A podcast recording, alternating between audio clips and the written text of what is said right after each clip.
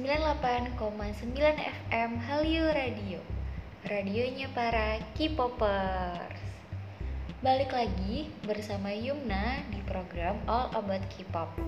Oke nih sobat K-pop, seperti yang Yumna bilang di awal, buat sobat K-pop yang mau request lagu atau titip salam buat doi, buat teman, buat mantan, atau buat siapapun, bisa banget ya langsung WhatsApp ke nol delapan dua satu, satu empat satu, nol dua nol. Nah, sebelum Yumna bacain WhatsApp yang udah masuk, kali ini Yumna mau nge-review drama Korea yang lagi booming banget. Nah, kira-kira sobat K-pop pada tahu nggak Yumna mau nge-review drama apa? Jadi, kali ini Yumna mau nge-review drama Korea startup nih sobat K-pop. Drama yang populer di kalangan pecinta drama Korea ini cukup menarik perhatian aku yang termasuk dalam kategori jarang nonton drakor. Nah, Yumna sendiri baru sempet nonton drama ini tuh di Netflix saat memasuki episode empat belas, menjelang dua episode terakhir. Meskipun dari judulnya terkesan serius, yang membahas tentang startup, dan di setiap episodenya dikasih judul yang berhubungan dengan persiapan apa yang harus disiapkan kalau memulai sebuah startup. Namun, sebetulnya di balik semua itu, drama ini merupakan drama keluarga. Saat masih kecil, dua kakak beradik bernama So Dalmi yang diperankan oleh Bae Suzy dan So Inje yang diperankan oleh Kang Hana terpaksa berpisah karena kedua orang tuanya bercerai. So Dalmi memilih tinggal bersama ayahnya dan So Inje memilih tinggal bersama ibunya, yang kemudian menikah lagi dan mereka pergi ke Amerika. Tapi pada akhirnya So Dalmi lebih banyak diurus oleh neneknya. Setelah perceraian kedua orang tuanya, hubungan kakak beradik yang awalnya indah berubah menjadi suram. Inje mengubah nama keluarganya, sementara So Dalmi dia hidup bahagia bersama ayahnya meskipun keadaan ekonominya tidak sebaik kakaknya. Sebelum beranjak dewasa, ayahnya meninggal dunia. Inje sukses membangun karir di bawah naungan ayah tirinya, sementara Dalmi harus jatuh bangun merintis karirnya. Nah, menurut Yumna, yang menarik dari drama startup ini adalah drama ini tuh tentang keluarga, tentang persahabatan, tentang membangun dunia bisnis, dan tentang cinta. Pokoknya udah paket lengkap deh. Nah, kisah cinta segitiga antara Han Ji Pyong yang diperankan oleh Kim Sun Ho, So Dalmi yang diperankan oleh Bae Suzy, dan Nam Dosan yang diperankan oleh Nam Joo-hyuk. Yang unik, awal mula adanya kisah cinta segitiga ini berasal dari sebuah kotak surat dan surat-surat yang ditulis Han Ji Pyong untuk Dalmi kecil. Saat itu, Ji Pyong yang masih bersekolah meminjam nama Nam Dosan. Dalmi mengira yang menulis surat adalah Dosan sungguhan, padahal aslinya yang menulis surat itu adalah Han Ji Pyong atas permintaan neneknya Dalmi agar Dalmi memiliki teman tapi tidak mau memakai nama aslinya. Maka terpikirlah oleh Ji Pyong untuk menggunakan nama Nam Dosan, sebuah nama yang ia temukan di koran lima belas tahun kemudian. Ini menjadi kisah yang akan membuat Ji Pyong, So Dalmi, dan juga Nam Dosan jadi bikin penontonnya sukses keributan dan baper. Hebatnya, writer Nimnya lewat drama ini seolah membagi dua kubu penonton, saking memikatnya kedua karakter yang berusaha merebut hati Dalmi. Nah, apakah akan menjadi tim pendukung Dalmi versus Ji Pyong ataukah Dalmi versus Dosan? Rasanya Yumna itu berharap writer Nimnya mau berbaik hati mengawal Ji Pyong menuju bahagianya bersama Dalmi. Tapi apalah daya, karena Ji Pyong ini second lead male-nya gitu loh. Jadi uh, Yumna nggak berharap banyak sih mau Dalmi sama siapa. Terserah writer Nimnya. Salut sih untuk writer Nimnya menulis naskah yang seindah ini. Udah udah bisa ditebak ya, pemeran utama selalu memiliki akhir bahagia, sementara second lead male semoga bisa menemukan arti bahagia dengan cara lain, meskipun tidak dengan pemeran utama. Nah, meski drama ini cukup menguras air mata dari episode pertama hingga terakhir, tapi tenang aja, ada banyak scene menghibur seperti scene saat video promo dosen saat memenangkan kontes bersama timnya di perusahaan yang dirintis Samsung Tech. Sungguh ya, ini tuh video promo yang diedit saudaranya adalah video yang bakal bikin penontonnya tuh ngakak banget, asli kocak banget, sampai Yumna sendiri tuh nggak bisa nahan ketawa karena banyak scene kocak trio Samsung Tech juga ini kan. Secara keseluruhan, baik dari segi ceritanya yang menarik untuk diikuti dari awal hingga akhir, akting para pemain utama maupun pendukung itu juga bagus-bagus, cocok dan pas memerankan peran masing-masing sesuai kadar dan porsinya tanpa berlebih. Tapi untuk kali ini Hyuna cinta bukan dengan pemain utamanya seperti drakor-drakor yang udah Hyuna nonton sebelumnya, melainkan Hyuna jatuh cinta dengan karakter nenek yang lebih baik hati, perhatian, serta lemah lembut. Sungguh ya, nenek itu meskipun sekilas tampak galak, tapi beliau berhati malaikat. Dalam itu beruntung banget pokoknya, karena ada dalam pengasuhan nenek. Begitu pula Jipyong yang yatim piatu beruntung banget bertemu dengan nenek. Hyuna sih suka banget ya cara nenek memanggil nama Jipyong dengan sebutan anak baik. Meskipun pada pertemuan pertama karakter Jipyong ini terlihat keras, tapi berkat kebaikan dan kelembutan hati nenek, watak kerasnya tuh mulai melembut. Karakter Halmoni Choi sangat menghangatkan hati. Nenek tuh emang debak banget. Baru kali ini nih nonton drakor. Ya meskipun Yumna tuh sebenarnya jarang nonton drakor, baru nonton drakor tuh bisa dihitung jari, tapi aku udah kena second lead male syndrome gitu loh sobat K-pop. Selalu sedih ngelihat karakter Jipyong yang kesepian, dan pada akhirnya kenangan indah lima belas tahun lalu di masa kini bukan jadi kenangan indah, karena dia harus belajar sekuat tenaga untuk merelakan dan melepaskan kenangan itu. Meskipun gak mudah, tapi dia itu kuat dan bisa. Dan baru kali ini juga nonton drakor, Yumna senang dengan ritme yang mainnya tuh bagus banget. Meskipun dia gak diberi porsi untuk mengungkapkan serta memperjuangkan kenangan indahnya menjadi akhir yang bahagia, karena ya balik lagi, pemain hanya memainkan apa yang sudah ditulis dalam naskah oleh writer Nim. Han Ji Pyong ini meskipun sekilas terlihat jahat, tapi dia lebih lembut kepada satu orang istimewa yang telah memberi bantuan besar di masa lalunya. Lalu yang menarik berikutnya, bromance antara Jipyong dan Dosan itu juga bagus banget, chemistry-nya keren. Kadang mereka kocak, kadang juga serius kalau lagi ngerebut perhatian Dalmi atau terlibat pembicaraan penting terkait perannya Jipyong sebagai investor dan Dosan sebagai bagian dari pendiri Samsung Tech. Nggak lupa kisah persahabatan trio Samsan Tech yaitu Nam Joo-san, Lee Chul-san, dan Kim Yong-san juga seru, unik, kocak, dan kadang mengharukan. Buat para sahabat K-pop, buat para anak muda yang ingin menapak, menapaki tangga-tangga kesuksesan dalam menata karir, Yumna saranin nonton deh drama ini, karena drama ini tuh mengajak kamu untuk berjuang sekuat tenaga dalam mewujudkan impian kamu yang bisa kita saksikan lewat karakter Dalmi, Dosan, Injay dalam meniti karir di dunia startup. Intinya jangan pernah berhenti uh, untuk mengejar mimpi, follow your dream, jangan menyerah, percaya pada kemampuan diri kamu, teruslah bertumbuh.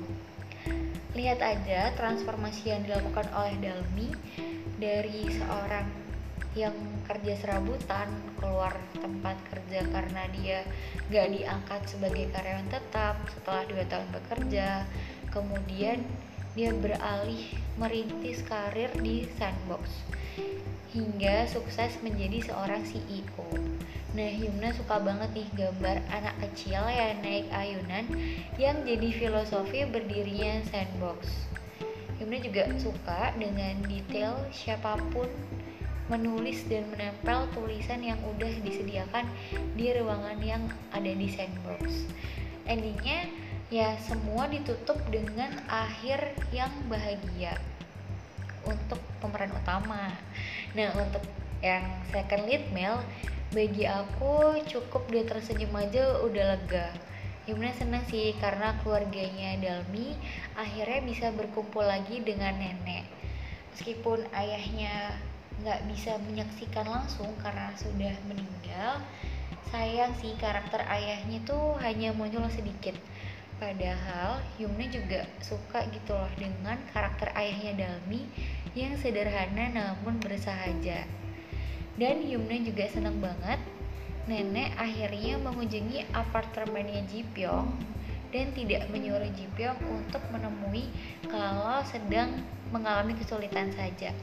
Tapi Ji Pyong juga bisa bertemu nenek kapan saja. Beneran deh, ini tuh asli momen yang bikin banjir air mata. Nenek dan Ji Pyong, terima kasih udah membuat drama ini jadi jauh lebih bagus, tidak hanya ceritanya aja, juga chemistry yang dibangun nenek dan Ji Pyong.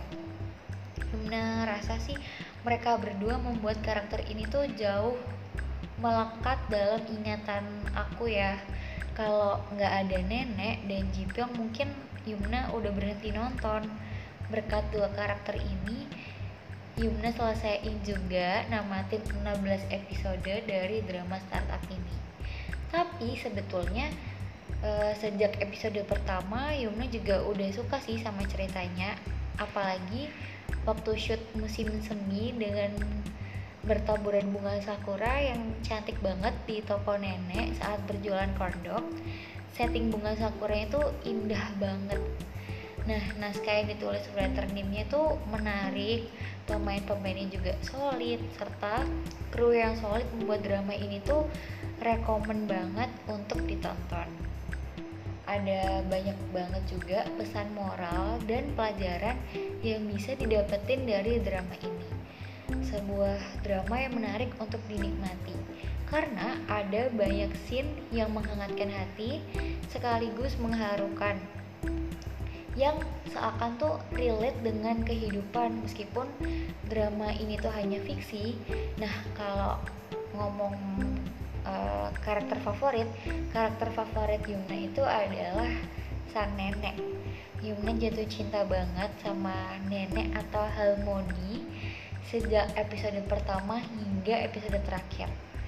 Nenek ini mainnya bagus banget, banyak adegan-adegan mengharukan berkat peran sang nenek kesayangan yang sangat baik. Nenek ini begitu dicintai oleh para pemeran utamanya, oleh mereka yang terlibat cinta segitiga. Nenek itu juga menjadi magnet yang luar biasa memikat. Dalam kesederhanaannya, sosok beliau itu tangguh, lemah lembut, dan membuat adegan-adegan mengharukan, khususnya antara nenek dan Ha Ji Pyong. Menurut Hyuna ini tuh sangat memorable banget. Terima kasih nenek dan Ha Ji Pyong telah menunjukkan Hyuna bahwa kebaikan hati itu bisa menyelamatkan hidup seseorang. Terima kasih nenek, si anak baik itu telah tumbuh menjadi pria yang baik dan berhati hangat seperti kehangatan yang telah nenek berikan.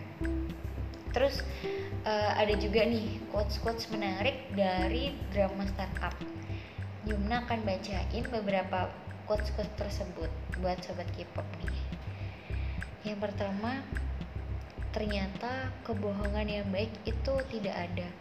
Bagaimana sebuah kebohongan itu baik? Hal itu pasti melukai seseorang. Sedangkan kalau kata Han Ji Pyong kepada Sodalmi, jika tidak bisa mengalahkan musuhmu, jadilah pasukannya. Nah, kalau yang ini dari Nam Dosan kepada ayahnya. Hidup menjadi kebanggaan seseorang adalah hal yang sulit. Harus sembunyikan banyak hal karena takut mengecewakan, harus pura-pura hebat, juga baik-baik saja. Maka janganlah kita jadi kebanggaan satu sama lain.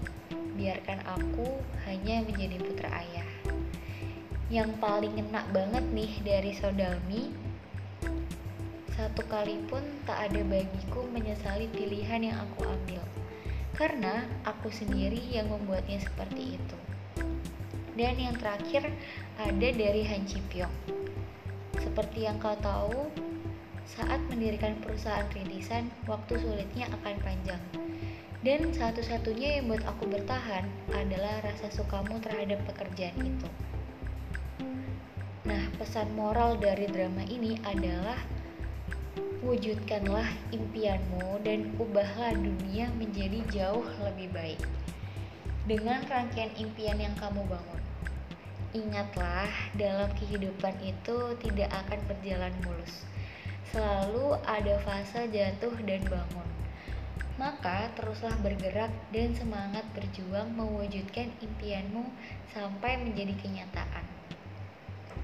Ternyata drama startup ini sesuai judulnya ya, banyak mengandung pengetahuan serta dibumbui konflik yang menarik dari para pemeran utama dan pemeran pembantu. Pelajaran yang bisa dipetik dari drama startup adalah yang pertama, jangan berbohong. Seperti kata nenek, tidak ada kebohongan yang baik. Jadi, lebih baik dari awal tidak perlu berbohong hanya demi menyenangkan atau membuat orang lain bahagia. Karena setiap kebohongan suatu hari itu pasti akan terbongkar.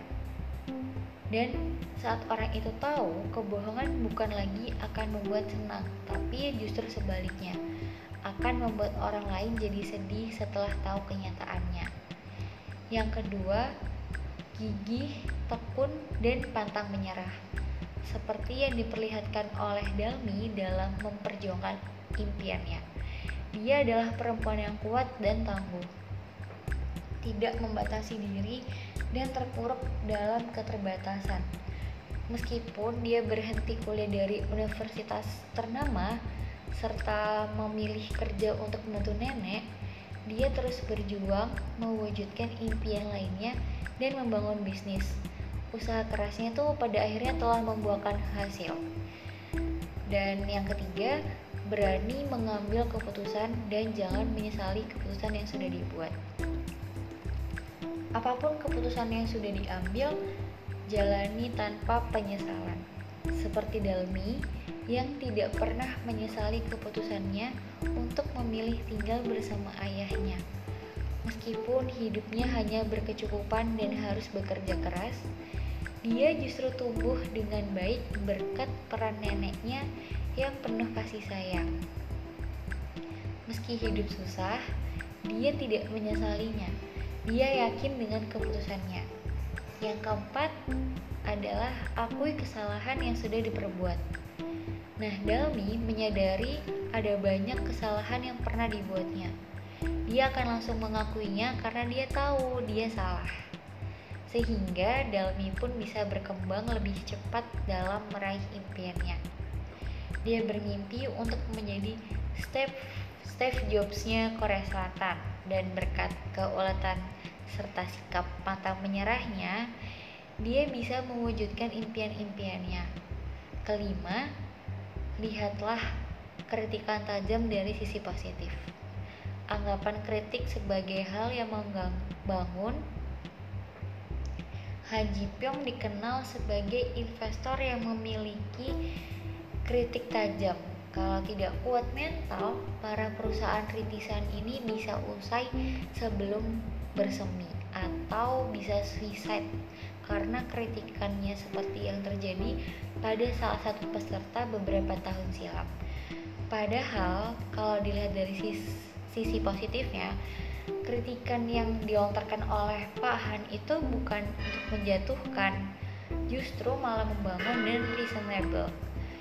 Dia mengkritik berdasarkan fakta.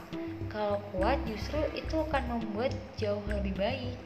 Lihat aja anak-anak yang dimentorinya, yaitu Dalmi dan Dosan. Mereka tumbuh dengan kritikan pedasnya Pak Han, karena mereka bisa mengubah kritikan sebagai pelajaran berharga untuk membuat mereka memperbaiki diri dan jadi jauh lebih baik dan unggul. Yang keenam, bedakan urusan pekerjaan dengan urusan pribadi. Melalui karakter Han Ji Pyong, kita bisa belajar untuk memisahkan urusan profesional, pekerjaan dengan urusan cinta. Han Ji Pyong tidak pernah segan untuk mengkritik Dalmi jika kritik itu diperlukan untuk membangun dan membuat Dalmi jauh lebih baik. Saat harus mengkritik, dia akan keluarkan kritikan tajamnya yang realistis, dan saat harus memuji upaya Dalmi yang membuahkan hasil, dia juga bisa mengekspresikannya dengan baik. Untuk urusan cinta, Han Ji Pyong tidak memaksakan perasaannya.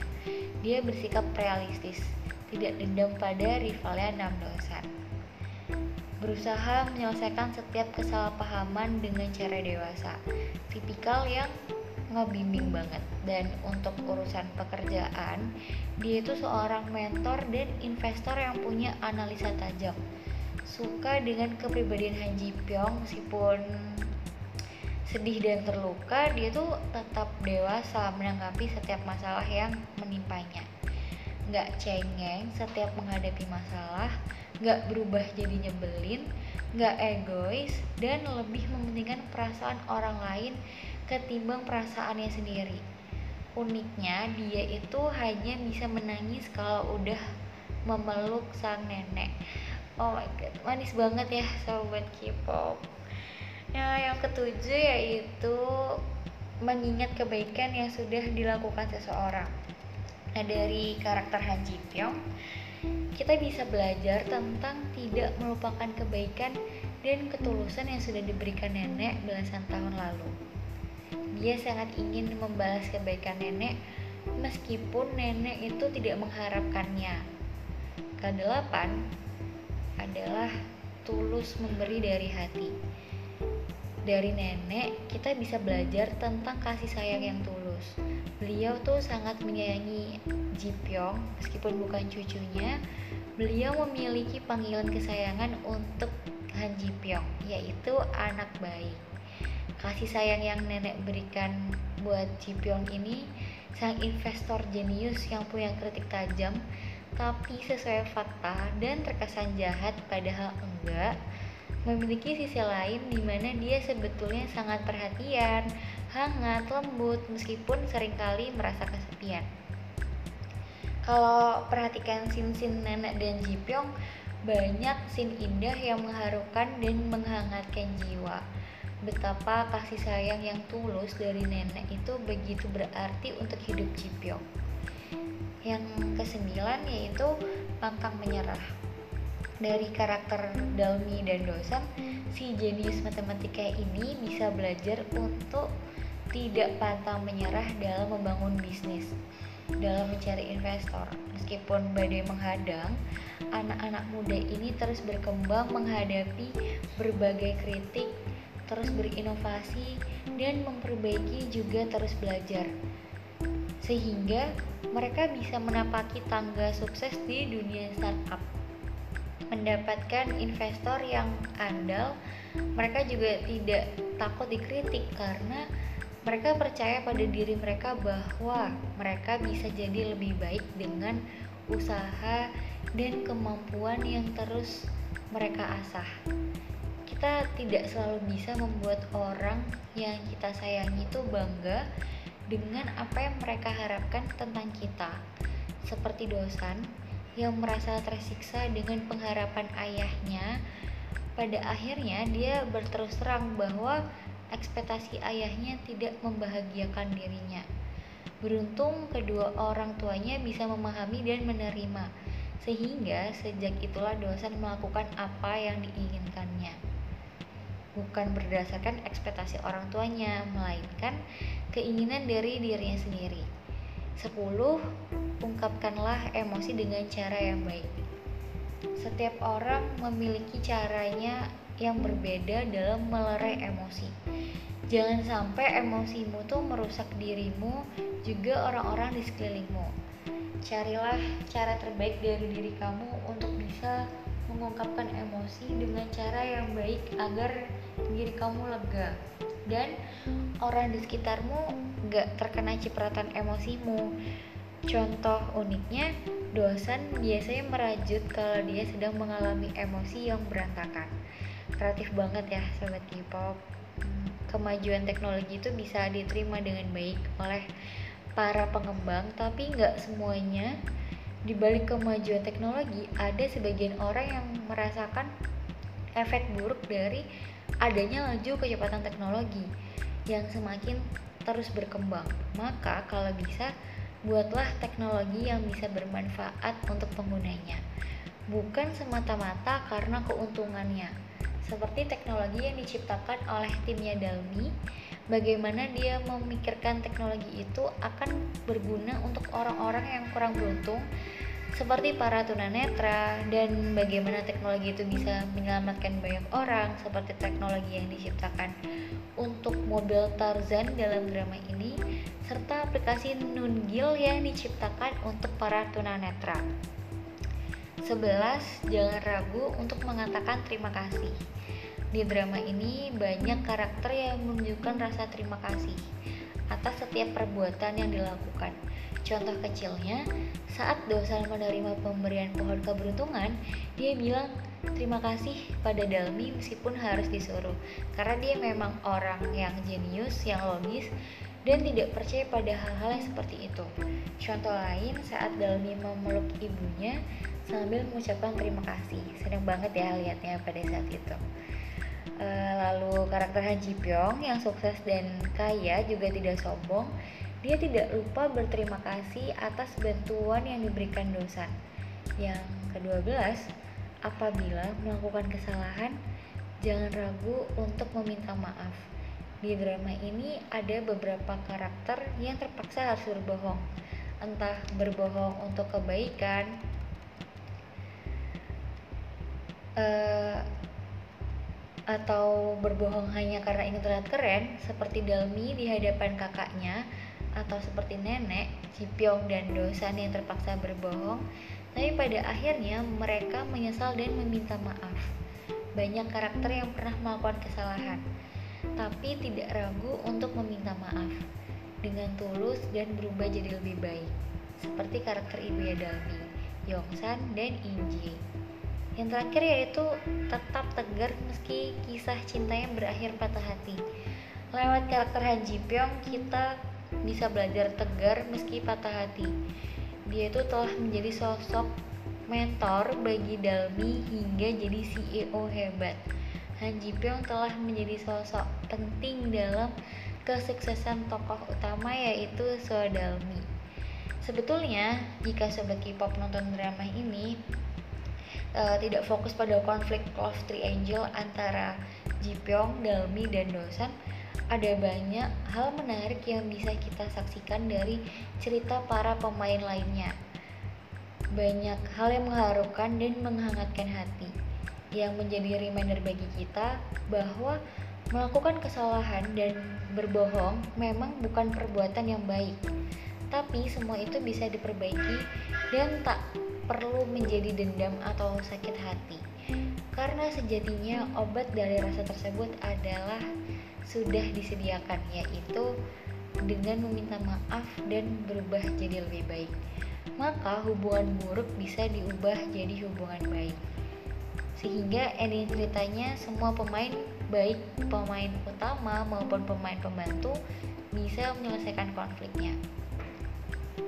Fokus drama ini bukan di konflik cinta segitiga. Jadi e, buat sobat K-pop yang dukung tim Han Ji Pyong atau tim Nam Dosan, tetap bisa happy menikmati drama ini karena banyak hal menarik yang bisa digali dan dipelajari. Drama startup ini tidak melulu tentang cinta. Drama ini punya arti mendalam tentang dunia masa muda, impian, dan masa depan.